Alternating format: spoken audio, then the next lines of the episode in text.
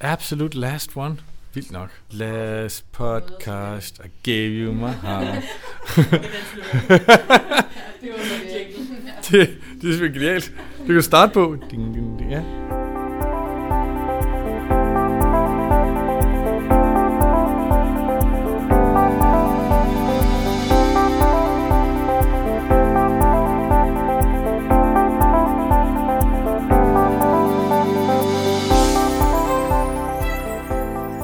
I dag sætter vi fokus på coaching og mentoring. Velkommen til Digitale Tanker. Jeg hedder Anita Lykke Clausen. Og jeg hedder Puk Falkenberg. Målet med Digitale Tanker er at skabe et fagligt frirum, hvor vi deler viden og inspirerer sammen med jer. I vil øh, i den her podcast kunne finde nogle fede ting i show notes, og som altid. Og I kan altid kontakte os på Twitter eller Facebook, eller skrive til os på digitaltankerpodcast.gmail.com øh, inden vi lige hopper øh, til dagens episode, mm. så er det jo også et lidt øh, vemodig Ja, episode. Ja. Øh, fordi som titlen på episoden nok allerede har afsløret, så er det et farvel fra os. mm. Øh, farvel fra Digitale Tanker. ja. Og øh, det er en kæmpe cliffhanger, fordi øh, det er noget, vi uddyber efter vores snak ja, med dagens gæst. lige præcis. Så vi starter med at have besøg af Jakob Mauritsen, Mm. Jakob Holst Mauritsen. Og så, øh, så vender vi tilbage til, hvad farvel egentlig betyder. Puk,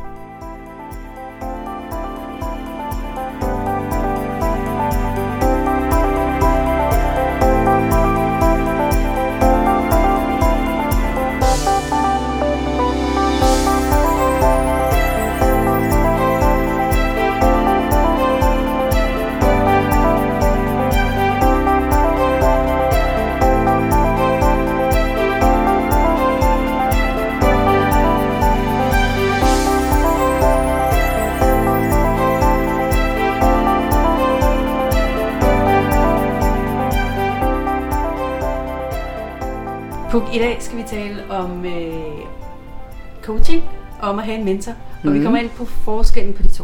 Ja. Øh, og vi har heldigvis taget et klogt hoved med. Ja. Velkommen til, Jacob. Tak. øh, vi, jeg tænker, du selv kommer lidt ind på, hvorfor du er vores ekspert i dag. Ja, Skal vi starte med at høre lidt om, hvem du er også? det er godt. Jeg hedder Jakob Holst Mauritsen, og jeg er businesspartner i Mindshare. Vi er et medie- og kommunikationsbureau. Øhm, jeg var tidligere direktør for vores reklame- og kommunikationsafdeling, øhm, hvor jeg havde ansvaret for en mm, rundt regnet 12-14-15 mennesker, øh, som daglig sådan nærmeste leder. Øhm, og så er jeg kundeansvarlig på nogle af vores øh, største kreative kommunikationskunder. Så jeg laver kampagner og strategi og en masse andre ting. Holder en masse foredrag. Øhm, og nu er jeg så øh, det, vi kalder business partner, som egentlig bare er vores øh, ja, øverste lag af kundeansvarlig. Mm. Mm. Og så er du øh, rigtig flittig til at hjælpe øh, sådan nogle unge nogen som os øh, med noget karrieresparing og alt muligt andet slags sparring. Det gør jeg også, ja. Øh, hvilket blandt andet er derfor, du sidder her i dag. Ja, det er rigtigt. øh, jeg ved personligt, at det er du klog til. Tak, det er jeg glad for. Øh, vil du ikke prøve at give os en introduktion af forskellen på, øh, når man er mentor og blive coach? Jo, altså groft sagt, i den model, som vi arbejder med i Mindshare, øh, der har vi øh, to veje, du kan vælge at hjælpe en kollega eller en medarbejder. Den ene, det er via mentoring. Det er mere over i at prøve at afdække, hvad problemet er, og så hjælpe folk til at finde en løsning. Enten ved at fortælle dem præcis, hvad det er, de skal gøre, og hvordan de skal gøre det, og, og man kan sige, lære dem det mere grundigt. Øh, eller også kan man gå over i den del, som vi kalder coaching, som er mere en afdækkende spørgeteknik, til at folk de selv finder frem til svaret. Og det er klart, at man jo egentlig gerne vil coache altid. Man ved, at folk de lærer det bedre, hvis de selv kommer frem til løsningen. De synes, løsningen er bedre. De er også mere motiveret til rent faktisk at gå ud og gøre det bagefter. Men det er jo ikke altid, at man hverken har tid eller mulighed for det. Øhm, så at kunne kende forskel på, hvornår man skal være mentor og hvornår man skal være coach, er øh, måske en af de vigtigste ting i det her. Øh, at prøve at finde ud af, har man tid til at coache, eller skal man egentlig bare komme ind og smadre døren ind og råbe, du gør sådan der nu, og så gå ud igen, eller skal man øh, forsøge at sætte sig ned og aflære øh, sin egen viden, sådan så man øh, kan lære den til andre mennesker, og øh, de så rent faktisk selv kan finde ud af det. Og hvem er det, der tager beslutninger, om man går den ene eller den anden vej? Ja, det er situationsbestemt. Øhm, jeg vil faktisk, jeg skulle lige til at svare, at det er jo den person, der er mentoren eller coachen, mm. men i virkeligheden tror jeg nærmere, at det faktisk er modtageren, der bestemmer det. Fordi man kan godt mærke på en person, når der er behov for, hvis man kender personen i hvert fald, når der bare er behov for, please bare fortæl mig svaret. Mm. Fordi efter man har gjort det et par gange med en medarbejder, kan de også godt mærke, hvornår man begynder at coache, og hvornår man begynder at mentor. Og nogle gange kan det være lidt, åh, oh, please lad være med at coache mig nu, jeg skal bare fucking have et svar, fordi ja. jeg er travlt ude af døren. Og det er fair nok at spørge egentlig. Øh, det er helt okay at gå ind til det med et mindset, hvor man siger, hvad har du brug for? Hvad har du behov for i dag? Hvad kan du godt tænke dig at få ud af den her? Og ligesom starte den her formaliserede session, selvom det er over en kop kaffe, eller det er 10 minutter inde i et mødelokale, mm. øh, med lige at sige, hvad du har behov for, hvor lang tid har vi for, at man sætter rammen. Fordi hvis man ikke gør det, så kan det godt nogle gange være en udfordring at gå i gang, vil jeg sige. Bruger I også det her, når I bare snakker arbejdsopgaver? Altså fordi mentoring og coaching er jo tit forbundet med personlig udvikling øh, og faglig udvikling, men også til selve opgaverne. Mm. Jeg synes, det er svært at skille ad. Altså, øh, jeg gør det... Ja, jeg vil sige, jeg gør det næsten altid faktisk. Når jeg mm. arbejder med yngre kollegaer i hvert fald, så er det næsten altid på, mit, øh, på, på min agenda for sådan en uddelegering af en opgave, eller når jeg skal briefe, eller når vi skal tale nogle ting igennem så prøver jeg altid at starte med at se på, om jeg kan coache, om jeg kan stille de rigtige spørgsmål, om de selv kan komme frem til, hvordan nu vi løser den her opgave, eller det kan eksempelvis være et spørgsmål om et tilbud, der skal gives på en strategiproces for en virksomhed. Øhm, øh, og en kollega tager fat i mig og spørger, hvad, hvad tænker du her, og nu skal vi til at lave øh, et tilbud på det, og der skal være en governance-struktur for eksempel. Hvordan gør jeg det? Så kunne jeg faktisk på at spørge, øh, hvad tænker du, hvor mange af de interne i teamet, hvor mange af dem har kompetencer til det og det og det, har de en grafiker selv, øh, skal de bruge hjælp udefra, hvad er deres budgetter? Osv. Og efter hun egentlig har svaret på det her i måske en 5-10 minutter, så vil det formentlig stå rimelig klart for hende, hvad det så er, hun så skal gøre for at lave den her governance-model. Men hvis ikke, at man lige kan komme frem til det, enten fordi jeg ikke lige formår at stille de rigtige spørgsmål, eller vedkommende ikke lige der har den mentale kapacitet, fordi de er travlt, eller stresset, eller lignende, til selv at finde ud af det, så kan man jo svinge over i mentoring, og så sige, jeg vil foreslå, at du tager fat i den her model, eller du gør sådan her, eller du gør det her. Og så kan de jo tage mod det eller ej. Men det er næsten altid med forsøget om, at folk de selv kommer frem til det.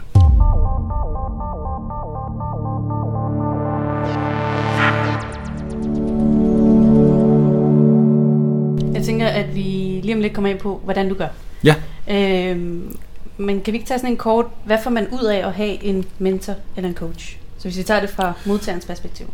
Altså, jeg har selv brugt mentor coaches altså i virkeligheden bare en eller anden person, man kan stille nogle spørgsmål, der kan hjælpe en til at afklare, om det, man er gang i, er totalt idiotisk, eller om det måske er det rigtige. Mm. Øhm, fordi vi står tit ved sådan nogle skilleveje, hvor man skal forsøge at tage nogle beslutninger. Og når jeg bliver kontaktet i hvert fald af folk, så er det tit ud fra et karrieremæssigt perspektiv, eller et personligt udviklingsperspektiv. Hvad burde jeg gøre nu? Øhm, og det man jo egentlig gerne vil have, det er et svar. Altså, skal jeg gøre det her, eller skal jeg gøre det her? Men det, der jo er nok det vigtigste, og 90% af det, det er at grænse sig selv og finde frem til, hvad er så de beslutninger, eller hvad er de informationer, eller den data, eller de, man kan sige, bagvedliggende årsager til, at jeg gerne vil have den ene eller den anden beslutning. Og det er det, man gerne skulle komme igennem. Så jeg synes, det man får ud af at have en god mentor og coach, det er en sparringspartner, som man skal have tillid til, som man kan stole på, som man ved ikke fortæller ting videre, men som samtidig bare hjælper en med at kunne tage nogle bedre beslutninger. Altså kort og godt. Mm. Øhm, det er vel egentlig det, det handler om. At hjælpe en til at kunne tage nogle bedre beslutninger. Jeg skulle lige til at spørge, hvad får du ud af det, når du sidder i ryggen som mentor eller coach? Men hvor lidt svaret på det.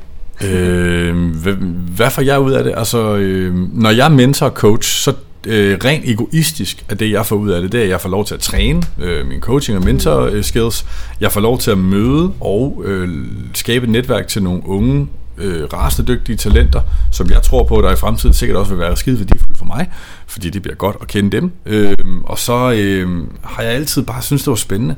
Altså jeg, jeg synes, at øh, jeg får ret meget energi ud af, at hjælpe andre mennesker, og det er igen super egoistisk, men jeg føler mig øh, gladere, når jeg går derfra. Jeg føler, at jeg har gjort en forskel, øh, og hvis folk de rent faktisk får noget ud af det, så er jeg bare endnu mere glad. Øh, så altså, jeg vil lyve, hvis jeg sagde, at det egentlig var, fordi jeg elskede at, at se andre mennesker blomstre til alt muligt andet. øh, fordi det handler sgu egentlig om, at jeg føler mig gladere, når jeg har hjulpet nogle andre mennesker. Sådan er det bare. Ren egoisme. Jeg har lidt tillægsspørgsmål til det. Er du introvert eller ekstrovert? Jeg er ekstrovert. Okay. Ekstremt ekstrovert. Jeg har nemlig samme følelse, når jeg har hjulpet folk eller inspireret andre. og øh, vi, jeg har diskuteret det med nogen, som er introverte, som mm. elsker at gøre det, men som ikke får energien af det. Mm. Og det tror jeg ligger i, at man er ekstrovert eller introvert i forhold til at have den rolle som du coach eller mentor, eller Men det er jo virkelig, i det hele taget. Ikke? men det er jo virkelig ret sjovt, fordi som ekstrovert, så vil du jo, altså klassisk, stereotypisk, så vil du gerne høre dig selv tale. Mm. Så du vil gerne være den, der snakker, og du vil gerne være i centrum, groft sagt. Og som mentor coach er man jo slet ikke mm. det. Man er jo i virkeligheden helst jo den ret anonyme facilitator af en samtale, som du selv har med dig selv nærmest. Hvis det kan lade sig gøre, at det bliver en monolog, er det jo nærmest en succes. Ja. Så det er egentlig lidt spøjst, men ja, det, Jeg tænker, det er den der følelse af, at de føler, de har fået en masse ud af det, fordi de føler, de har hørt dig stille de rigtige spørgsmål. Og det kan Øh, godt være, at det er så dybt. Det ved jeg faktisk ikke. det ved jeg heller ikke. Det var bare lige et tidsspur, fordi at, at, at jeg har nemlig samme følelse, af- og jeg er også ekstrovert. Mm. Så jeg tænkte, der må ligge noget i det. Ja, men altså for mig i hvert fald, når jeg sidder og kigger på det, sådan rent intrapersonelt, hvad, hvad får jeg ud af det? Så jeg skulle kommet frem til, at jeg er ikke så filantropisk, som man øh, nu engang kunne gøre det til. Det, øh, det handler om mig selv. Jeg får personlig udvikling af det. Jeg lærer noget af mine coaching-teknikker. Jeg får et godt netværk. Øhm, og jeg synes, det er sjovt. Så that's it. Ellers havde jeg ikke gjort det.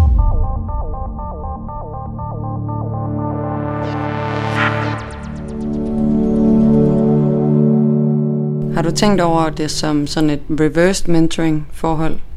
Altså nu, tit når man snakker reversed mentoring, så snakker man også om meget ældre mennesker og yngre mennesker, hvor de ældre lærer de unge. Mm.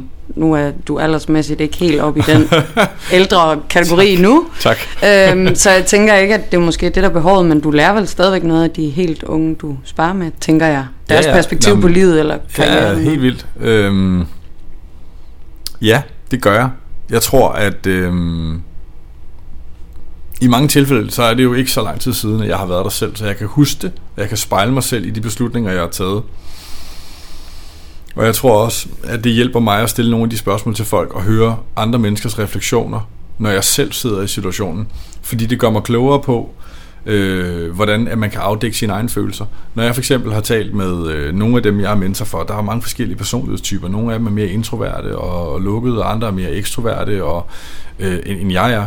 Og hele den personlighedsdel af mig selv, den flanke, kan man sige, den er jeg sjældent særlig opmærksom på. Men når jeg hører nogen formulere deres følelser inden for XYZ-emne eller frustrationer over, hvordan de bliver modtaget af en chef, som jeg måske kan tænke ind i mig selv, jeg minder måske i virkeligheden lidt om ham eller hende, mm. så lærer man også noget om, hvordan man så selv er i arbejdsrelationer, eller hvordan andre mennesker kunne have opfattet en, eller hvordan jeg selv føler, når jeg sidder i en situation, der er lignende. Så jo, helt klart. Altså hele samtalen i sig selv er jo en proces, og er et værktøj til at kunne udvikle sig selv. Er det egentlig noget, man kan gøre med sig selv? Altså, være, altså fordi du, du ved ligesom, du kender modellen, du ved, hvilke spørgsmål du skal stille. Er det noget, du kan gøre med dig selv? Jeg kan ikke. Øh, jeg har, altså det kan jeg bare ikke. Jeg kan også, øh, det, det er underligt, men når jeg skal forberede en præsentation, eller jeg skal skrive noget, eller jeg skal lave en strategi, eller nærmest hvad det er, jeg har brug for at sige det højt, fordi jeg tænker og kommer med idéer, når jeg taler. Mm. Det, det er ligesom om min mund styrer min hjerne nogle gange. Og det, det, men det er det, og det, det er, sådan er jeg som menneske. Så, og det, nogle gange så hiver jeg simpelthen en kollega ind i et mødelokale, bare for at de nærmest skal være en mur, jeg spiller bolden op af. De behøver nærmest ikke at sige noget. Jeg skal bare kunne tale til nogen, og så sidder jeg selv og skriver tingene op. Så jeg, jeg kan ikke selv, medmindre at jeg skulle sætte mig ind i et mødelokale med en hund måske, og så snakke til den, så ville det godt være, at jeg selv kunne finde ud af. Det prøvede jeg, da jeg var selvstændig. Det virker ikke. Det virker Nej, ikke. okay. fordi den kigger bare dumt på en, og så lægger den sig til at sove. Så det gør, hvad det, det fungerer Ja. ja. bare ikke. Nej. Men, men nej, jeg kan simpelthen ikke. Altså, jeg kan ikke... øh, Jeg ved ikke, om det er sådan en form for ADHD eller manglende fokus. Jeg kan ikke sætte mig ned ind, altså med en indre monolog og gennemgå min grow-model med mig selv, stille spørgsmål og svare på dem. Men øh, jeg har til gengæld i de forskellige ledelseskurser, jeg har været på, øh, fået flere gange at vide, at jeg er sådan rimelig intrapersonelt intelligent. Altså, så jeg har en rimelig god styr på mine egne følelser, og hvad jeg tænker, og hvornår, og hvordan jeg er. Men det kan ikke, jeg kan ikke coache mig selv. Altså, det, det, det er fandme svært. Altså, jeg bliver nødt til at tale højt om det med nogen, Mm. for jeg selv finder ud af, hvad det så er, der er med mig. Det giver, altså, det giver vel meget god mening. Jeg tænker, altså, terapeuter går også til andre terapeuter, og psykologer går også til andre psykologer, og så Ja. det giver måske meget god mening. Ja, ja men altså, der er sikkert nogen, der kan. Ja, jeg kan ikke. Om 40 år, så kan du. Maybe, måske.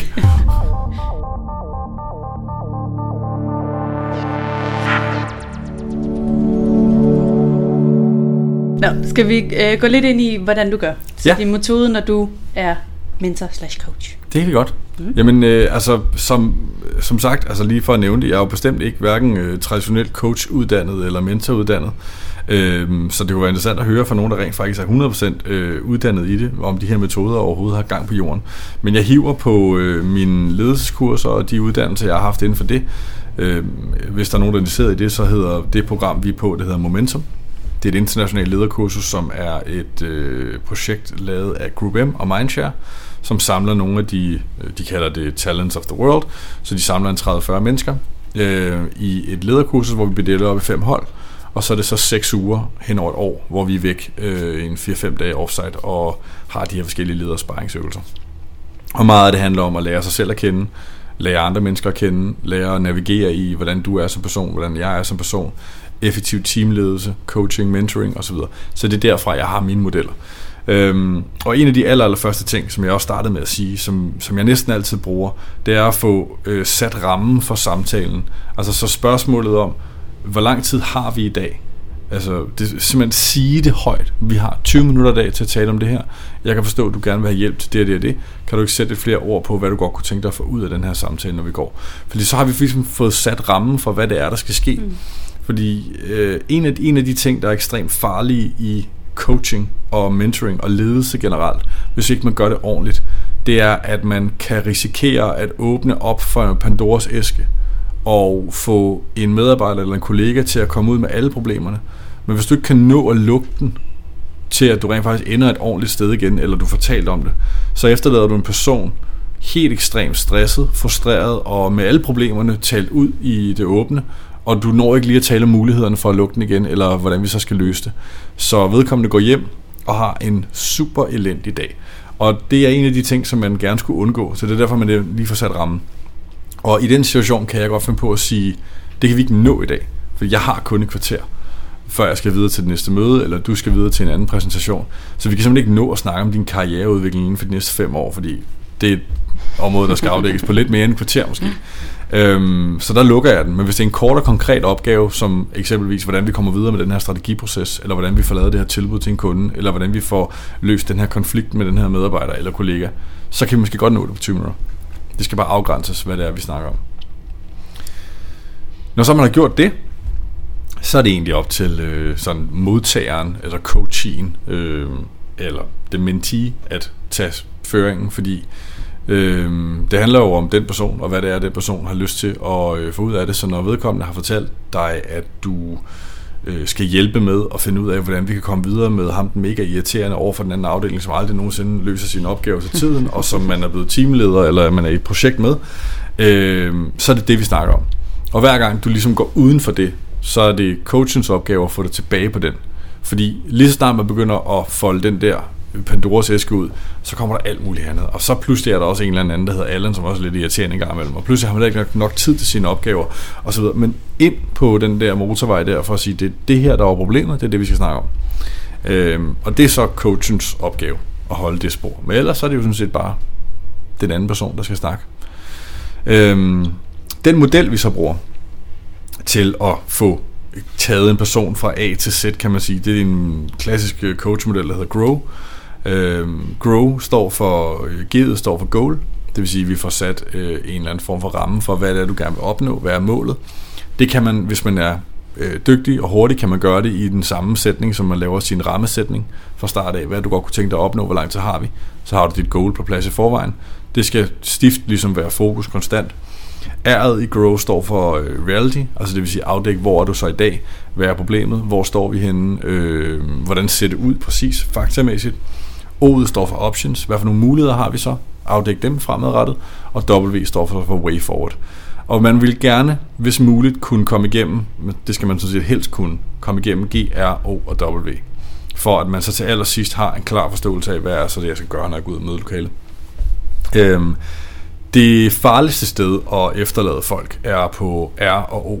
Øhm, hvis man simpelthen ikke når at komme videre fra de to, så er det det, som jeg talte om før, der kan ske, at man simpelthen bare efterlader folk i en, øh, mentalt rigtig nederen tilstand fordi man egentlig bare har fokus på alle de problemer og alle de udfordringer, der er, og der er en helvedes masse øh, muligheder, stressende summer i hovedet, jeg kan ikke sove om natten, jeg ligger til klokken 4 om natten og tænker, tænker, tænker og vender og drejer mig. Øh, så man skal gerne kunne lukke den. Øh, men det er jo ikke altid så nemt, men det er i hvert fald målet. Har du nogensinde prøvet, hvor du kommer, I kommer måske halvvejs igennem samtalen, og så finder du ud af, når det som modtageren har sagt er problemet, det er slet ikke det, der er problemet. Ja. At det er ligesom, at sådan, I har fået snakket om noget, der skygger over det rigtige problem. Det sker voldsomt tit. Så skal man starte helt forfra, eller hvad? Ja, det skal Og så man. har du lige pludselig en halve tid til at nå hele opgaven. Så bliver man nødt til at lave en ny rammesætning. Mm. Øh, altså det gør man virkelig, man er nødt til igen at i tale sætte, det er faktisk det her, der så er øh, udfordringen, det er det, der er problemet, det er det, vi skal snakke om. Er det korrekt forstået? Vi har nu en halv time tilbage. Skal vi prøve at skyde den til næste gang, for at vi så snakker om det, eller skal vi tage fat på den nu, og så videre. Det, det bliver man nødt til, og det sker ret tit. Specielt vil jeg sige, når det begynder at komme til sådan nogle mere øh, komplekse problemstillinger, som udfordringer med en kollega, eller... Øh, altså tit og ofte vil man jo komme ind i ham og sige, jeg er simpelthen for mange arbejdsopgaver lige nu. Jeg er simpelthen for stresset. Og efter noget tid finder man ud af, at øh, det egentlig ikke er mængden af arbejdsopgaver, men det er måske øh, dit fokus, som mangler. Du fokuserer forkert med din tid, eller du har ikke værktøjerne til at løse opgaverne til den tid, der er nomineret, fordi du er ikke nogen, der har fortalt dig, hvordan du rent faktisk skal gøre det. Øhm, og, og det er så pludselig et andet problem. Så er det pludselig et uddannelsesproblem, det er et værktøjsproblem, det er et vidensproblem. Og hvis man finder frem til det, så er det jo relativt simpelt, og så derfra prøve at tage den ud til, at så er der nogle problemer, der skal løses, og der er nogle way forward ting, som så skal tages af din leder, eller nogle andre, der skal hjælpe dig med det. Men det sker meget, meget tit. Det er sjældent, at folk er 100% spids på, hvad problemet egentlig er. Så man skal også være god til, når man sidder i rollen som coach eller mentor, hele tiden at vende tilbage til den der ramme, og hele tiden vende tilbage til, hvad er det, vi skal nå, hvad er det, vi gør nu. Ja. Ja, okay. ja. Altså, og der er, jo, der er jo mange måder at gøre det på, fordi det her det er jo meget sådan målspecifik coaching. Altså der er et problem, det skal afdækkes, der er et mål, vi skal nå i mål med. Der er jo også en ren og skær proces eller samtale coaching, hvor man egentlig bare har en samtale. Men den har jeg, det forsøger jeg så meget som muligt at undgå, fordi den er simpelthen så øh, den er farlig, vil jeg sige, hvis ikke man er virkelig, virkelig dygtig og trænet i det. Og jeg synes ikke selv, jeg er dygtig nok til at kunne tage den. Fordi det, jeg ville være bekymret for, det var, at hvis jeg skulle øh, bare løst og fast coache i en samtale, at jeg får stillet alle mulige gode spørgsmål, som bare åbner op for virkelig mange tanker hos dig, uden overhovedet at få lukket alle de døre, som der bare er blevet åbnet på vid gab. Øhm, og jeg prøver rigtig meget at undgå det, fordi det er simpelthen en, øh, det er pissefarligt. Altså det er, det er noget, som jeg vil våge at påstå, nærmest skal sammenlignes med malpractice som læge, øh, fordi man, man, er, man er simpelthen så magtfuld, og man har så stor en indvirkning på sine medarbejdere som chef eller nærmeste leder, at det kan være øh, totalt ødelæggende for en persons uge, dag, nat og ja, potentielt liv. Det er jo voldsomt, men altså, det kan det, hvis du ikke formår at gøre det ordentligt. Så man skal passe lidt på med de værktøjer, hvis ikke man kan finde ud af at styre dem ordentligt, vil jeg sige.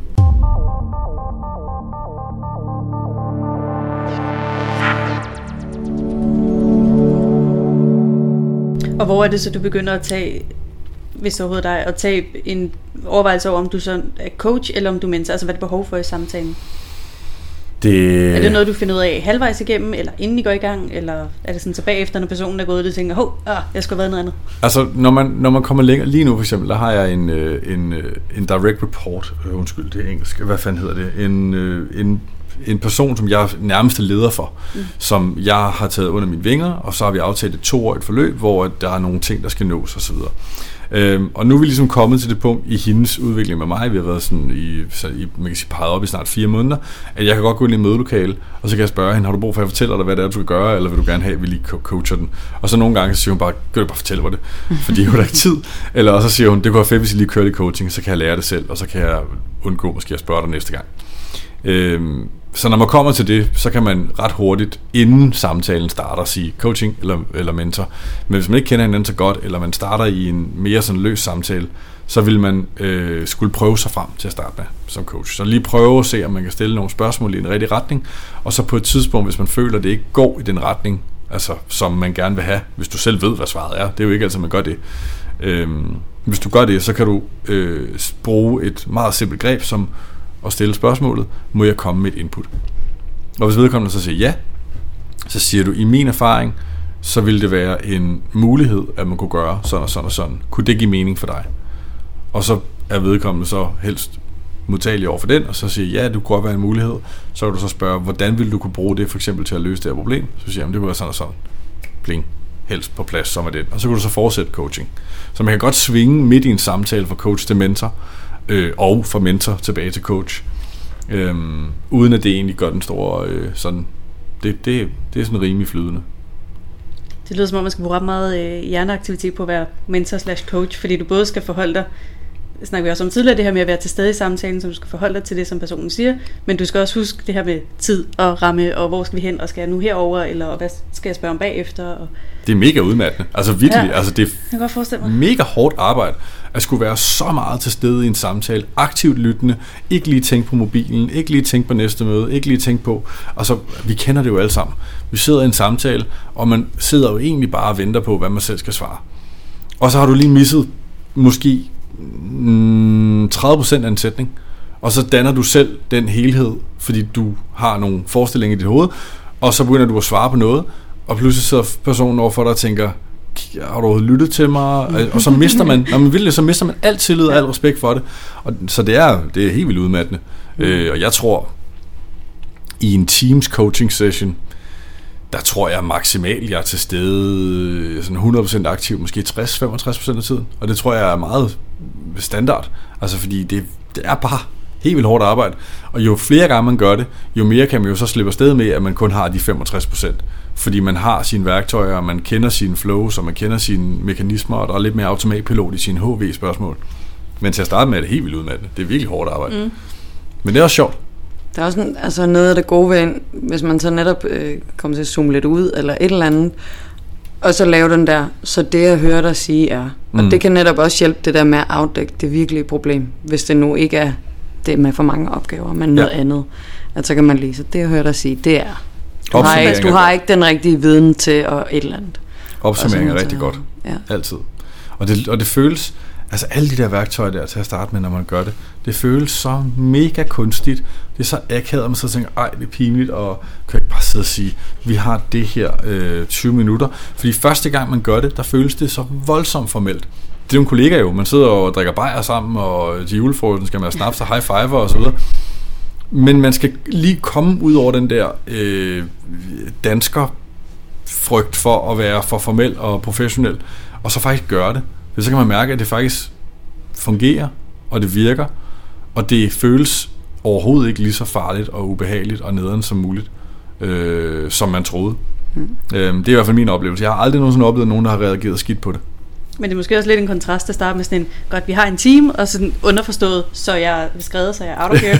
øh, men hvis du bare gider åbne dit hjerte og bare ja, lade mig i sådan rimelig team ja. rum, så vil det være rigtig fint. Så er vi ja. done bagefter. Ja, det er to rimelig stærke kontraster, ikke? Jo, men det var, altså, det er jo det er også derfor, det er jo ikke dig som coach eller mentor, der bestemmer, hvornår det er tid til det her. Det er jo den anden person, der skal sige, jeg kan godt bruge hjælp til det her. Mm. Og så kan man så sige, okay, vi har øh, 45 minutter i det her møde her, skal vi prøve at køre den her session, hvor vi ligesom gør det, og så videre. Der er ikke noget vej med, at du fortæller folk, hvad det er, du er i gang med at gøre ved dem.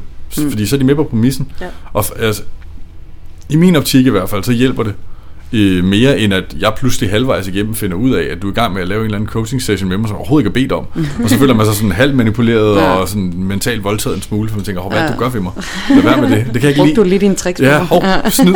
Ikke, ikke det der tricks coaching ja. der. Det, det skal være ordentligt. Så det er ikke noget, du tager med hjem, og de... Øh på kone og børn lige uh, coacher lidt? øh, jeg, tror, jeg tror faktisk, at jeg kommer til at bruge det helt vildt meget på min søn. Nu er han så to år. Det er ikke så meget coaching og mentoring, jeg laver endnu, men det er mest af alt sådan lidt, gør det her, og leve nej, og fy, og øh, må du ikke, og kom herover og op med dig.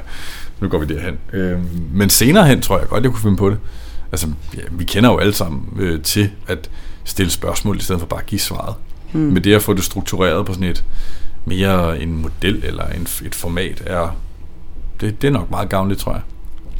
Men det handler vel egentlig også om, ikke lige med din søn, men med andre mennesker, jeg får sat sådan en ramme om, at når vi er i det her rum, så er det den her måde, vi gør det på. Fordi så bliver det, jeg tænker, så bliver det mindre akavet, man går fra sådan en formel intro til at skulle være rimelig åbne over for hinanden. Ja. Så hvis man er vant til, at det er den samme måde, man møder hinanden på i det, i det rum, så kan det være noget helt andet, når man er ude og få øl og muligt bagefter. Præcis. Så det er mindre akavet, tænker jeg.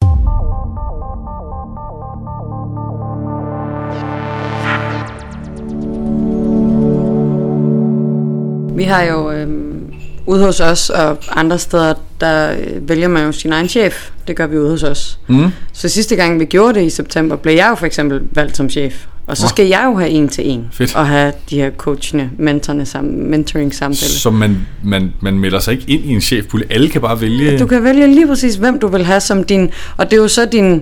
Altså, jeg hjælper hende, der har valgt mig, med øh, den udvikling, hun gerne vil, og vi har de her samtaler, du beskriver. Øh, og så i lige det her tilfælde er det så også hende, jeg giver opgaver til i løbet af dagligdagen. Øh, men, men det kunne have været altså, en anden, der havde valgt mig, eller hvem jeg end havde valgt. Spændende.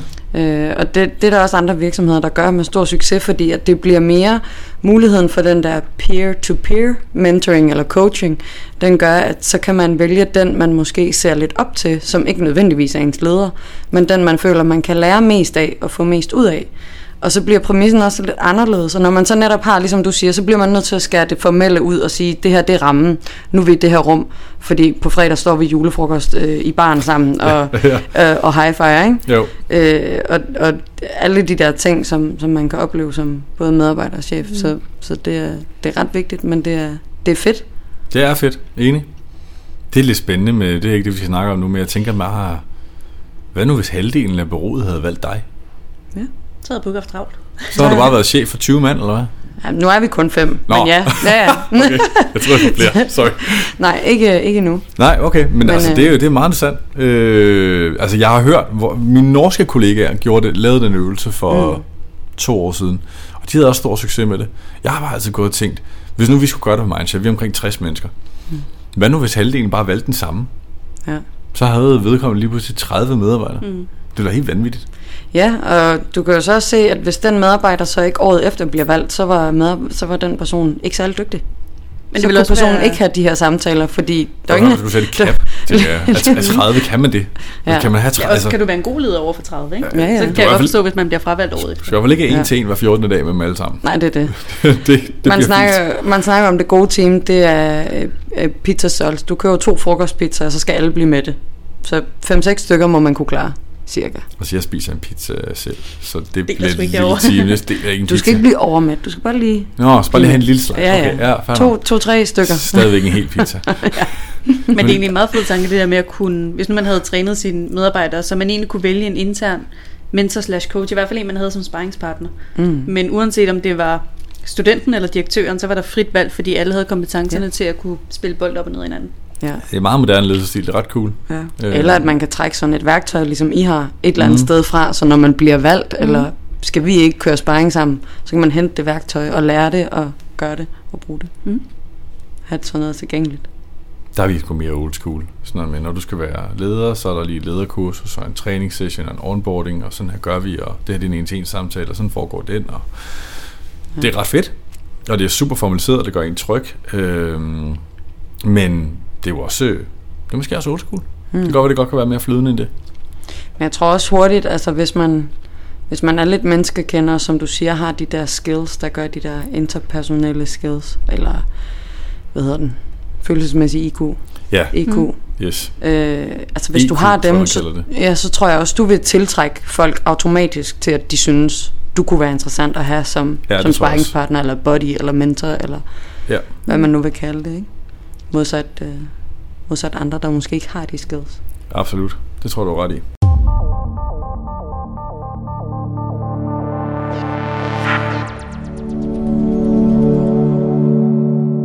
Jeg tænker på, i den der grow-model, for at lige vende tilbage til den, Mm. kan man, har du nogen sådan øhm, standardspørgsmål, skulle jeg til at sige, så når du ved, du er på stadiet G, Mm. mm. har du så nogle standardspørgsmål, som du ved, man altid kan tage fat på? Jeg har sådan en lille snydekort, som faktisk øh, plejer at være i min punkt, men jeg har det ikke engang med i dag. Men der står simpelthen snydespørgsmål, altså hjælpespørgsmål, mm. nu kan jo snydespørgsmål, for det er jo ikke snyd, det er jo bare hjælpespørgsmål, til at afdække G'et og R'et og O'et og W'et. Mm. Og der er også nogle, øh, de kalder sådan nogle pitfalls. Altså når for eksempel, at din, øh, den person, du coacher, ikke lige opfører sig ordentligt, og ikke går fra G til R til O til W, som man skal, men lige hopper fra G til O. Eller for eksempel går direkte til, der er mange mennesker, der siger, det her det er mit mål, og jeg ved allerede præcis, hvordan jeg skal komme derhen. Og så går de bare til W og siger, wait for det sådan her. Og så man sige, okay, ro på, ikke? Og så videre. Jeg er selv sådan en type. Mm. Altså jeg er bare ud af, på videre, kan du godkende det her, chef? Og så er det sådan lidt, ja, men lad os lige se, ikke? Hvor er du henne i dag? Lad os lige afdække realismen. Jeg har ikke så meget realisme i mig. Øh, der er jeg meget højt flyvende. Jeg kan ikke, jeg bryder mig ikke om detaljer og handlingsplaner, og, mm. og øh, slet ikke at afdække mine muligheder, fordi det er ikke rart, fordi der er enten noget, jeg ikke så ikke kan, eller øh, der er enten for mange muligheder til, at jeg gider at vælge imellem, jeg bare gerne videre. Øh, så på den måde er jeg meget beslutningsdygtig og handlekraftig, men jeg er ikke så metodisk øh, afdækkende i forhold til, om det nu også er præcis de rigtige mål, jeg har sat. Er det nu også rent faktisk det, der burde være mit mål? Øh, hvordan kommer jeg så i mål, og hvem skal jeg involvere i det osv.? Så øh, der er sådan nogle spørgsmål, ja. Og i, under G for eksempel, der kunne det være sådan noget som... Øh, øh, et, et meget klassisk rekrutteringsspørgsmål i virkeligheden. Men hvis man bare gerne vil, over, altså vil afdække de helt overordnede motiver for et menneskes valg, så kan man stille spørgsmålet, som vi forestiller os nu, vi sidder herinde om et år, og vi fejrer, at øh, det her samarbejde det er gået rigtig godt, eller det er gået rigtig godt for dig. Hvad er det så, vi fejrer?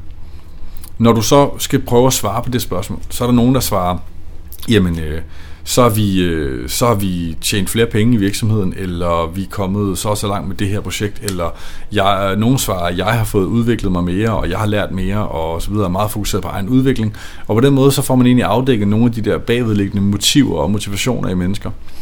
Øh, en anden metode til at stille et øh, sådan mere målsøgende spørgsmål er, øh, hvis du når det mål, altså som lad os sige, personen har sagt, jeg kunne godt tænke mig at blive øh, sådan og sådan og sådan næste år på karrierestien. Så hvis du når det mål, hvad vil så for eksempel være det næste mål? Fordi hvis de allerede har overvejet det, så kunne det godt være, at det måske i virkeligheden er det, der allerede er målet. Men det andet bare er en stepping stone til det, og den skal så ind under nogle andre kutumer osv. Så prøv at egentlig bare spørge videre ind til, øh, og ellers så er hvorfor spørgsmål altid super god. Hvorfor er det vigtigt? Hvorfor synes du, det er en god idé? Hvorfor skal vi, øh, øh, hvorfor skal vi det og det og det? I, dit, i dine målting. Så man afdækker alt der. Når du så kommer til realisme, øhm, der er der nogle mennesker, der er utrolig gode til at snakke om alle de problemer, der ligger, og alle de udfordringer, der er, og alle de ting, der slet ikke kan lade sig gøre, fordi at det ser sådan her ud i dag, og fordi tingene er, som de er. Og der skal man prøve at se, om man kan få skrællet alle de ting væk med øh, nogle spørgsmål som, øh, hvis nu, og hvad nu hvis, og hvis nu vi forestiller os det her, kunne det så være, og hvordan ser det ud i dag, og hvorfor er det sådan, som det er, og så videre. Øhm, så der er nogle, der er nogle snydespørgsmål i dem. Øhm, jeg ved ikke, om I øh, på nogen måde har en hjemmeside, så kan det være, at man kunne lige lægge sådan et billede op af dem eller sådan noget. Mm, det kan vi sagtens gøre. I show notes. Oh, show det vi prøvet før. Ja. Godt, så lægger vi dem op der. Øhm, det er jo egentlig et relativt simpelt spørgsmål, og så skal man bare selv prøve at komme på flere. Men det er en god start. Der er en 4-5 stykker eller sådan noget hver.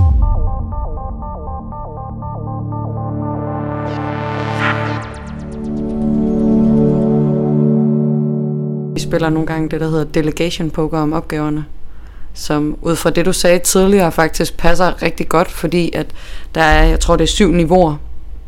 Og så øh, det ene niveau er, jeg fortæller dig, hvad du skal mm. som leder, og det andet er, jeg har fuldstændig tillid til dig. Og så er der forskellige niveauer indimellem. Ja. Øh, så nogle gange, når vi ikke har så meget tid, ligesom du siger, så har man måske kun et kvarter, øh, så tager vi de kort med og siger, der er den her opgave, og så har man hver medarbejder og chef kortene på hånden, og så lægger man det kort på en gang, som man mener passer. Og så hvis man ikke lægger det samme, så får man jo en snak om, okay, hvorfor vil du som medarbejder gerne have friere, mere frihed, og hvorfor skal jeg have tillid til, at du godt kan det her selv? Eller hvorfor beder du om, at jeg står til, øh, klar til rådgivning i spørgsmål eller et eller andet? Øh, Fandme i orden. Og så det kan man ligesom, virkelig spændende. Det, det er ret sjovt, og det er ret nemt, fordi så kan man lige sige, skal vi tage et slag delegation poker om en opgave, og så kan man lige hurtigt vende det, og det tager jo få minutter, medmindre man er dybt uenig, og det kræver en lang snak, fordi man åbner op for en eller anden æske. Men det, det er fandme et godt værktøj. Det synes jeg lyder mega godt. Ja. Altså vi har, øh, vi har sådan en, en regel, øh, som, som jeg i hvert fald bruger meget med, med mine folk. Altså, du har ikke uddelegeret en opgave, eller du har ikke modtaget en opgave, medmindre der er tre ting, der sådan er soleklart. Mm. Og det første, det er, øh, du har fået en briefing på, hvad er opgaven rent faktisk, og hvad er det for nogle leverancer, du skal levere der er en klar rollefordeling på, hvem der skal gøre hvad, mm. og der er en øh, klar definition af, hvornår deadline er. Ja. Hvis, ikke, hvis ikke du har de tre ting, så har du ikke fået en opgave. Og 9 ud af 10 gange, så misser den ene. Altså vildt. Du kommer ud ja. og møde, og så tænker du, at vi har snakket om alt det her, vi har snakket om det her, men der er ikke nogen, der aner, hvem der skal gøre hvad. Mm. Og der er ikke nogen, der ved, hvornår det skal leveres, og til hvem. Ja. Det er rigtigt. Jeg Alle har bare startet problemet og opgaven. Ja. Bup, videre. Jeg begyndte bevidst for øh, halvårs tid siden eller sådan noget. Hver eneste gang jeg afslutter et møde at sige, så hvad er næste handling, og hvem gør det? Mm. Fordi at så går man der mere fra med, okay, men det var ikke mig, der havde bolden, eller jeg havde bolden, så må jeg finde ud af resten, eller et eller andet. Det er det. Fordi at øh, den der, den der Ja. følelse, du beskriver, den synes jeg ikke er rar. Nej, og det er forfærdeligt. Jeg har simpelthen så mange gange som chef, specielt i mine første par øh, måneder som chef, oplevet, at jeg er 100% klar over, hvad opgaven er, hvem der skulle lave den, og hvornår det skulle leveres. Mm. Og øh, når jeg så ikke får det, så tænker jeg, hvad fanden foregår der? Ja. Hvorfor har jeg ikke fået opgaven? Hvorfor har jeg ikke lavet det? Og så siger jeg, var det mig, der skulle lave det? Ja, Hvornår var det, vi skulle have det klar til? Og jeg Ja. tænker, hvad spasser? Det er på fredag, jeg har mødet. ja, Og så tænker man, har jeg fortalt dem det? Nej. Har jeg sagt til dem, det er dig, der skal gøre det der? Nej. ja, overhovedet ikke. Altså, så Ja. det er sådan en... Har du, har, du, har du ikke fået de tre ting, så har du ikke fået en opgave. ja. Det er også meget godt, og der ved jeg, at... Øh, nu jeg, det dumt at sige, men her ved Anita, der har de jo også øh, for mødeindkaldelser. Der skal der være en ansvarlig, og der skal være en agenda, og der skal være en, der tager referat og sender ud og sådan noget. For ellers så øh, må du afvise mødet. Det synes jeg også er meget sejt. Det Altså, er fordi fedt. så er rammen sat til, hvad er det, vi går ind til. Ja. Øh, så bliver det ikke de der overflødige møder. Vi havde også den der. Vi har droppet det igen, fordi vi kan mærke inde hos os, at det er ikke... Øh, det er simpelthen ikke hurtigt nok. Mm. Det bliver, der, der, der får vi simpelthen for få møder. Så begynder vi at arbejde mere i siloer, vi begynder at arbejde mere for Ja, os okay. selv. Øhm, så det hæmmer samarbejde for os. Ja. Og det er en udfordring. Nu har vi så til gengæld gjort det, at i stedet for, at vores standardindstilling er en halv time og en time i vores Outlook-kalender, så hedder den øh, et kvarter og... Nej, hvad, hedder den? Den hedder 20 minutter, tror jeg, og 40 minutter. Ja. Og det er jo bare ja. fint. ja. Det er også et godt trick, så, kan man, så får man heller ikke helt back-to-back møder. Nej, det gør du nemlig heller ikke. Det er rart. Øh, Mm. Så det er meget smart. Og udover det, så øh, prøver vi selvfølgelig at maksimere små random kaffemøder og over ved bordet lige stå øh, og motivere det og minimere de der syv menneskers to timers seancer, hvor ingen ved, hvad fanden de laver der og hvorfor er jeg egentlig med, og hvad er min rolle, og hvad er min opgave, og burde jeg være her. Mm. Jeg hader de møder, men de er der jo imellem. Der er vi heldigvis stadigvæk så få, at vi har ikke så mange interne møder, hvor det ikke bare er, Nå, men skal vi ikke lige, jo, lad os det. Det stikker af lige så snart. Altså, den, den sværeste vækstskalering, øh, det er fra de der 20 til du er 50 cirka. Mm. Hvor du går fra at være så tight, at du kender alle, og alle kender hinanden, og alle ved præcis, hvad hinanden laver, til at man begynder at miste overblikket over, hvem er folk, og hvad laver de egentlig. Ja, Og man begynder også at skulle have interne processer og sådan noget. Den er altid lidt svær. ja. Vi har sagt, at vi skal, vi skal tænke os godt om, hvordan vi skal lære efter 15. Ja. Det er der, vi skal lave en plan. Det, er, det kan jeg love for, det bliver også vigtigt. Fordi pludselig mister man overblikket. Mm. Der er en eller anden dag, når man møder på arbejde, så finder man ud af, at jeg kan faktisk ikke den persons navn. Mm. Og det er sådan en wake-up call, hvor man tænker, hvad for noget, det er da virkelig mærkeligt. Ja.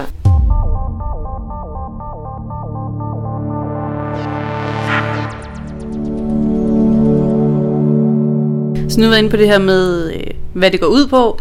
Øh, lidt om processen hen ad vejen. Øh, at man ikke kan gøre det med sig selv. Så nu sidder jeg bare og tænker, hvornår... Og der er nok ikke et rigtigt svar på det, men hvordan ved man, om det er noget for en? Altså at få en mentor eller få en coach. Øh, og om det skal være en ekstern. Altså selvfølgelig er det altid ens kollega, man kan spare med. Mm. Men hvornår ved man egentlig, om det er det rigtige for en at gå ud og finde en ekstern, som man kan spille bold op af? Altså, de, de fleste gange, og de fleste mennesker, jeg har talt med, som enten har en mentor eller en coach, det er folk, som bruger dem til de større karrieremæssige spørgsmål. Mit næste skridt i min karriere, min udvikling øh, på min arbejdsplads. Og der er det nok en god idé at vælge en ekstern, fordi man ikke på samme måde kan snakke med en kollega eller sin nærmeste chef om, at man godt kunne tænke sig at få vedkommendes job, eller at man måske overvejer at skifte arbejde, eller at man ikke er glad for det, man laver lige nu, eller lignende.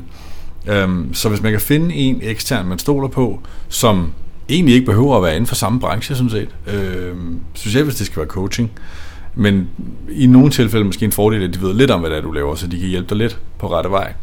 Så vil jeg kigge på nogen, der var øh, umiddelbart ældre end en selv, havde været igennem nogenlunde den samme karrierevej måske, så man kunne spejle sig i nogle af de ting, de har lavet, og nogle af de beslutninger, de har taget. Øhm, og så simpelthen bare være skrupelløs og bare spørge. De fleste mennesker er super tilfalds for egobait, øh, og helt øh, sikkert tilfalds for en smir og ros, og vil meget gerne lære fra sig af de ting, man har lært. Øh, det ligger i vores natur som mennesker, så jeg tror at næsten 90% vil sige ja, det vil jeg gerne. Øhm, Så det er egentlig bare at spørge. Find en eller anden, som man synes, der virker som en person, som øh, har noget af det, som man godt selv kunne tænke sig, øh, og eller virker til nærmestvis øh, intelligent og sød og empatisk og tillidsfuld. Så bare spørg. Kunne du tænke dig at være min mentor? Jeg kunne godt tænke mig at høre dig om det det og det. Øh, og så bare have en løs og fast snak om det. Mm. Jeg har kørt både øh, den der stil, hvor jeg har spurgt, og jeg har også kørt stilen, hvor jeg ikke har spurgt og så bare spurgt, om de vil have kaffe, og så har jeg bare brugt dem som mentorer eller coaches, uden at sådan uformel. Det har været sådan typisk mennesker, sådan, i hvert fald fagligt, så op til at respektere for det, de selv havde bygget eller gjort, eller et eller andet. Øhm, så deres mening betød altid noget for mig, når jeg overvejede noget.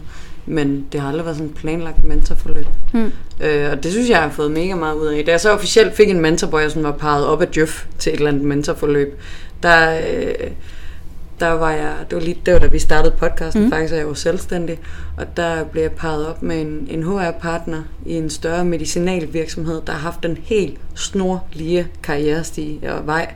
Øh, og så kommer jeg der selvstændig og sociale medier, og hvad fanden er det for noget, ikke? Og han, øh, ham brugte jeg faktisk meget til, at jeg havde en, en følelse indeni, da jeg gik fra studiet, fra kandidaten til at blive selvstændig, om, om det var et rigtigt valg, om jeg ville blive øh, farlig eller få svært ved at få job i en virksomhed senere, fordi jeg ville vise, hvor selvstændig jeg, jeg var ved at gøre det. Øhm, og da, da jeg spurgte ham det spørgsmål som indgangsspørgsmål efter introduktionen, så svarede han bare, om det er jeg da enig i. Jeg forstår heller ikke, hvorfor du er selvstændig. Så var stemningen lagt for, hvad det mentorforløb ligesom gik ud på. Og det gik ud på, at alle de bekymringer, jeg havde om det, alt det spillede jeg så bold op af ham. Og så mm. gav han mig det jo bare råt for usødet, hvad han synes. Og så blev jeg alligevel ved med at være selvstændig i halvandet år efter det. Men det var faktisk meget godt at have en, der var dybt uenig i de valg, jeg havde truffet. Det var meget sjovt. Ja. Det var så det var en, så, det, så man kan sige, for dig var det rart at blive udfordret? Ja. Fordi for det første så bekræftede han jo en, en følelse, jeg havde haft. Men han, han triggede også det i mig, der hedder, han skal kraftedeme ikke sidde og sige sådan noget. Nej. Jeg skal nok bevise ham, at jeg kan begge dele. Og så men det er også fint. Det skal man jo vide om sig selv, at det er det, der trigger. Ikke? Men man skal jo heller ikke vælge en coach eller en mentor, hvis man egentlig bare gerne vil have en, som der strider i med hårene. Så skal man have en god veninde. Ja, det kan man også. Eller en mor. øh, som man bare kan snakke om, som bare det ret i og sige, ja, er også, de er også bare mega tavlige. Og, det, ja. og din chef er også en lort. Og du burde da helt klart for meget mere løn. Ja. Øh, så kan det være, at du skal have en coach, der siger, nej, du er ikke en skid mere værd end 22.000 kroner, fordi du opfører dig som barn på din arbejdsplads. Nå. Det går vel godt lidt ondt at høre, men det går det er vigtigt at høre. Ja, det tror jeg. Øhm, men man skal selvfølgelig være i et uh, rimelig solidt, tillidsfuldt forhold, før man måske skal sige det. Ja. Men, men det er klart, det er vigtigt, at man har det, og man tør at være åben og ærlig over for hinanden. Mm. Meget. Specielt hvis det er et mentorforhold. Ja.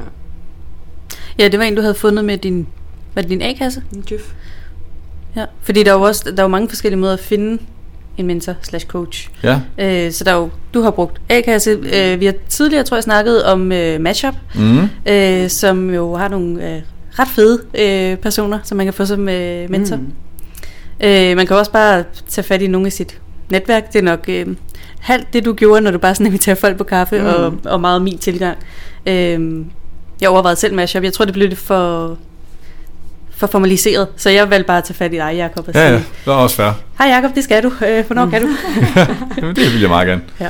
Men det er jo også netop det der med, altså fordi det du sagde, Jacob, med om det skal også være en, der er i samme branche som dig selv. Jeg tog jo netop Jeff, fordi jeg på det tidspunkt arbejdede med noget helt andet, end mm. hvad Jeff står for. Og så ville jeg gerne have den udfordring, hvor nu arbejder jeg jo også med noget som er Jeff, så nu kunne det være, at jeg skulle skrive mig op til Mashup. Jeg vil nok ikke blive valgt, men det kunne være øh, for, for at få modspil fra et andet sted fra, end der, hvor man altid er. Altså kigge ud over sin egen navle. Mm. Altså jeg synes, det er sundt. Altså nu sidder jeg i en VL-gruppe øh, med, altså groft sagt er der en, en, en hel del øh, mænd, som er godt op i alderen og har haft nogle helt vanvittige karrierer. Altså administrerende direktør for danske globale virksomheder, CFO'en for Mærsk Holding, øh, altså nogle helt ekstremt store kanoner. Og der får jeg da også helt sikkert noget sparring, som jeg ikke får andre steder. Øhm, men jeg kan også se, at den sparring, der kommer på tværs af brancher, når jeg så for eksempel sidder og taler om marketing, og der sidder en CFO over for mig og siger, men altså som CFO for den her virksomhed, vil jeg bare sige, marketing for mig er fuldstændig ubetydelig lille lortepost. Det betyder ingenting. Altså det er overhovedet vigtigt. Altså det, I laver for mig, er sådan noget, nej, det er meget hyggeligt, det er sådan lidt, Ja. who cares? Ja. Og det er bare ærligt, og det er bare rart at få at vide, fordi man betyder måske ikke særlig meget i det store spil mm. i en virksomhed, hvis man, altså når man nu kommer ud og får det der helikopterblik, mm. øh, hvorimod man måske nogle gange i nogle brancher kan bilde sig selv ind, at man er verdens navle, og er det aller, aller vigtigste. Så det er meget rart en gang, at man må få et perspektiv fra andre steder. ja. Øhm, og det får man jo så ikke, hvis man tager en mentor fra sin egen branche. Mm. Men til gengæld får man nogle andre indblik der, som man måske ikke ville få, hvis man tog en CFO for eksempel fra øh, Novo Nordisk. Mm. Vil nok have svært ved at hjælpe dig til en udvikling fremadrettet, hvis du godt kunne tænke dig at blive øh, byråchef et eller andet sted, eller hvad vi er. ja. Mm. Det er svært at udfordre på det faglige i hvert fald. Og der er jo også helt mange ting, man skal overveje. Altså både det der med, at det er øh, samme branche, øh, hvor er den anden person henne, hvad, hvad, hvad er det for en type, og er det overhovedet en, man kan med øh, personligt, øh, og er det en, man stoler på, og altså jeg synes, da jeg selv skulle tage beslutningen, jeg synes, altså der var virkelig mange ting at overveje. Øh, og man kunne ikke lidt undgå at, at føle, at man måtte lave sådan en, Nå, nu prøver vi, og så øh, lidt ligesom man skal ud og købe en bil, ikke? så testkører man en bil, og så ser man, fungerer det, eller Ja. ja. fungerer det ikke? Øhm, Det er meget god analogi, fordi det er mega vigtigt, og en person mm. kan være så glad for en anden person som en mentor, og så kan ja, du træde ind i lokalet og få en helt anden oplevelse. Sådan det. ja. Hvis vi skal opsummere lidt på samtalen. Mm. Det er noget med at sætte nogle rammer først. Ja, altså kort sagt, hvis man, øh, hvis man skal coache eller coaches, så er det relativt afgørende, at man gør tre ting. Det første, sæt rammerne for samtalen. Både for, hvad ønsker du at få ud af samtalen, hvor lang tid har vi i samtalen, øh, fordi de to ting skal være styrende. Dernæst øh, er det vigtigt i den her samtale at finde ud af, om man skal være en mentor eller om man skal være coach. Altså kort sagt, ønsker du, at jeg fortæller dig, hvordan du skal gøre det, og øh, fortæller dig, øh, hvad det er, du skal gøre, eller vil du gerne have, at vi via nogle sådan lidt øh, guidede HV-spørgsmål og finder ud af, hvordan du kan gøre det sammen, øh, eller du selv kommer frem til det. Så det er coaching og mentoring. Og så til allersidst, hvis det er, at man godt kunne tænke sig at komme igennem hele forløbet, så kan man bruge den her GROW-model. Altså man starter med at afdække øh, goal, så går man til reality. Hvad er realiteten? Hvor er jeg henne i dag?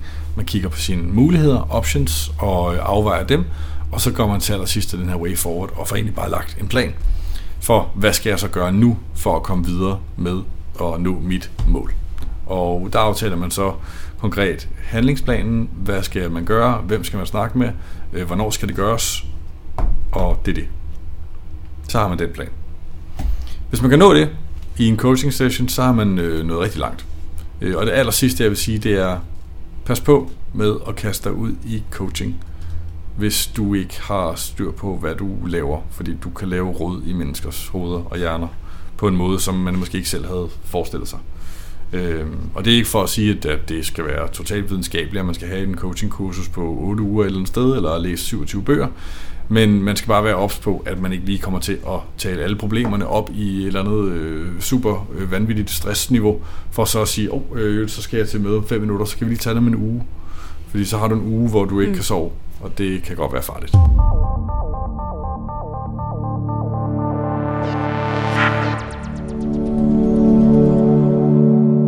Tak fordi du kom. Ja, tak. Jeg, jeg, jeg, jeg, god opsmæng. Jeg har ikke flere spørgsmål. Nej, det var fedt at, at have dig som gæst. Ja, Mhm. mm. tak fordi du måtte komme. Stor ære at være med i det sidste afsnit. Må Ja. jeg sige det? Ja, det må du godt. Det, øh, det er nemlig det, vi skal lidt uddybe lidt nu. Lige forklare, hvad det går ud på.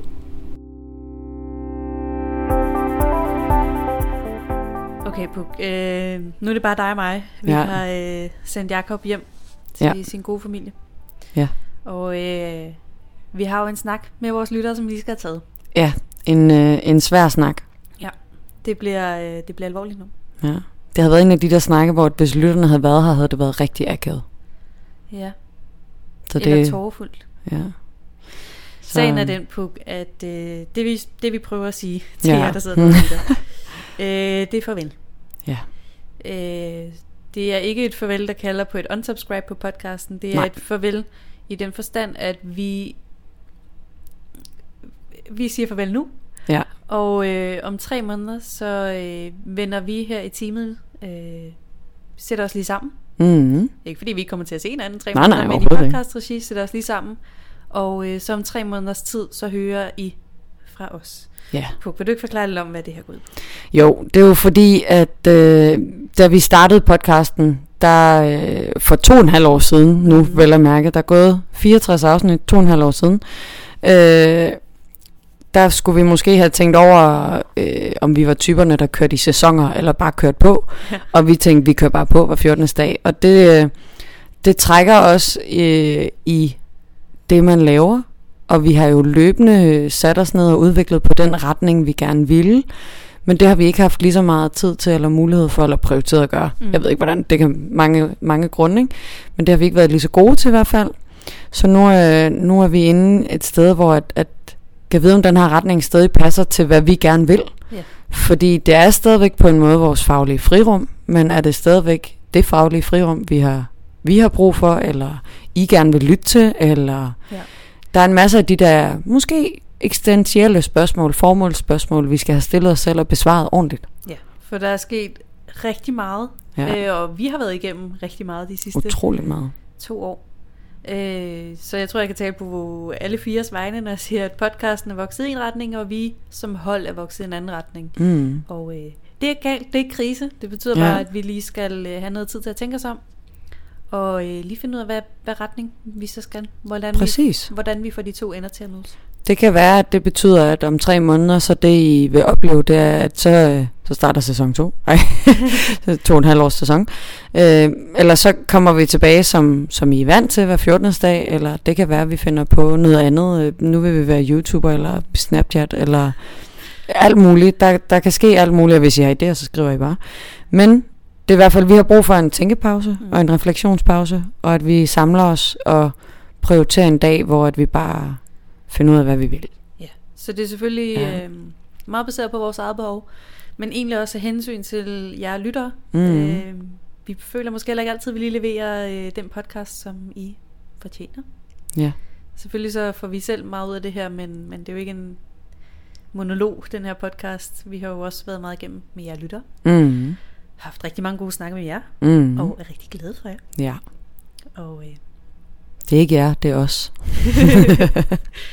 så det er, det er simpelthen sagen, uanset hvad, så om tre måneder, så ligger der i hvert fald en øh, episode venter på jer med en opdatering på, Mm. what is up. Og hvordan vi fortsætter, og hvad vi gør, og, Ja. og sådan noget. Så øh, lidt vemodigt Ja. her dagen inden juleaften, Ja. men også øh, positivt i den forstand, at udvikling er sgu fedt. Det er det. Og nu har vi jo lige haft en, en, en coachende session med Jakob. Ja. Øh, så det kan være, at vi kan køre podcasten igennem Grow. Hvad er det, vi skal? Hvad er Det være målet? Ikke? Ja. Så det er det, vi mener, når vi siger farvel. Ja. Så med, med den svære snak, Mm. så øh, skal der lyde en stor tak til jer lytter for at have været med hele vejen i to og en halv år nu. Absolut. Øh, der skal som altid også en tak til Kasper og Thomas. De er jo lige så meget med i, i den her beslutning, som dig og mig. Ja. Øh, og skal også mødes med os til om tre måneder Ja. og finde ud af, hvad vi skal. Så, øh, så tak til, til alle jer, der bidrager. Mm. Og øh, vi går jo ikke øh, altså down under. Vi er stadig på vores øh, Facebook-side og Twitter mm. og e-mailen. Ja, I kan altid skrive til Digital Tanker Podcast, Ja. Og gerne også, hvis I, øh, hvis I har noget feedback, eller tænker, det kunne være fedt, hvis I gjorde, hm? Ja. så, Hvad end så skriver I bare Er det. der inde med? Det Ja. vil vi gerne høre. Præcis. Og øh, med det vil mm. vi nok Mhm. bare gerne sige rigtig god jul til jer, der fejrer Ja, jul. Et godt nytår. ja.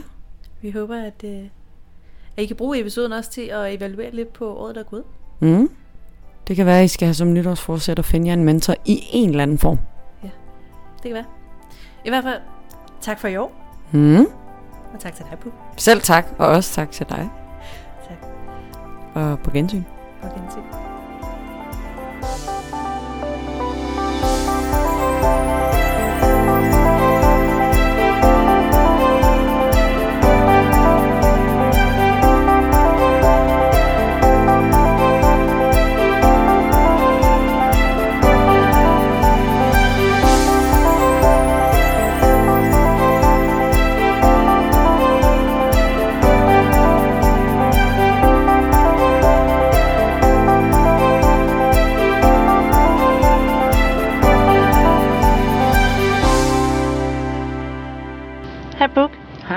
Jeg har en julegave til dig. Uh. Ja. Vil du, øh, vil du åbne den? Ja, Okay. Så kan du måske fortælle, hvad du ser imens. okay. Jeg ser en grøn pakke Ja. med en snor omkring. Mm? Ikke så stor. Ikke så stor. Der vejer ikke så meget. Nej, er, den siger heller ikke noget, hvis man ryster den. Imens du pakker op, kan jeg fortælle, at det er... Jeg var faktisk lidt stolt. Jeg tænkte lidt på dig, da jeg købte den, fordi at det er fra en Instagram-annonce. Oh! Jeg er kommenteret på en Instagram-annonce. Jeg har kommenteret på mange, siden vi snakkede om det første gang. Jeg har faktisk købt en julegave på en annonce. Ja. Så det er sjovt, at annoncen var målrettet mig, men jeg købte det. Ikke til mig. Jeg er Nå. meget spændt på, hvad du siger til. Jeg ved ikke hvorfor, men jeg tænkte på os to, da jeg så den. Så jeg ved overhovedet ikke, om den falder i, i god Til jorden, jord. eller? Men i hvert fald, så tænkte jeg på det. Inden under det grønne papir er en sort boks, The Black Box. og vi åbner boksen. Okay, så det jeg ser er et armbånd, Mm? som kan... Så det er til din iPhone. Det er et stik jo! Det er et armbånd, der kan oplade din iPhone. Fuck, det er smart! Ja! Ah! Så det er læderarmbånd, sort læderarmbånd, Ja, ja. lukningen, Lukning det er, er så en frontcable. USB versus USB-C stik. Ja, man kan så få dem til, jeg har jo selvfølgelig købt en i USB-C, og jeg har så købt en til dig med, jeg kan ikke huske, hvad den hedder, Light, eller hvad den hedder, til iPhone. Ja. Wow. Så har man altid mulighed for at oplade sin telefon.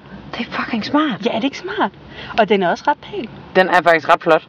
Altså, de her, de har jo været moderne længe og flere omgange med læderarmbånd med sådan en flot lukning. Mm. Og den lukning har bare aldrig kun en skid andet end det var fedt, dengang den blev magnetisk. Ja, og nu har nu den kan en funktion. Jeg synes, det er en fed gadget. det er mega fedt. Den er stadig lidt magnetisk, kan man mærke. Ja, men det er lidt let, når man tager den på. Ja. Fuck, hvor nice. Den skal jeg prøve i morgen, Ja. når jeg sidder på arbejde. Jeg skal lade min telefon. Der har vi godt nok en rigtig lader, men så Ja, ja, bruger jo men- den her nu, ikke? ikke? Ja, ja. Man må aldrig tænke på, sådan at jeg husker min powerpoint. Alle de der kabler, de fylder altid helt vildt meget. Den bliver jo rigtig god, når jeg får mit ur tilbage. Ikke? Ja. ja, den er lidt stor, så jeg har også siddet den Ja. på den tykke ende af uret, skulle jeg næsten sige. Ja. Den tykke del af min arm. Ah, tak! Det var så Jeg har ikke købt noget til dig jo. Det er okay. okay. jeg glæder mig sådan til at kigge gaven. Mm. Jeg håber, I bliver gode venner. Det skal vi nok blive.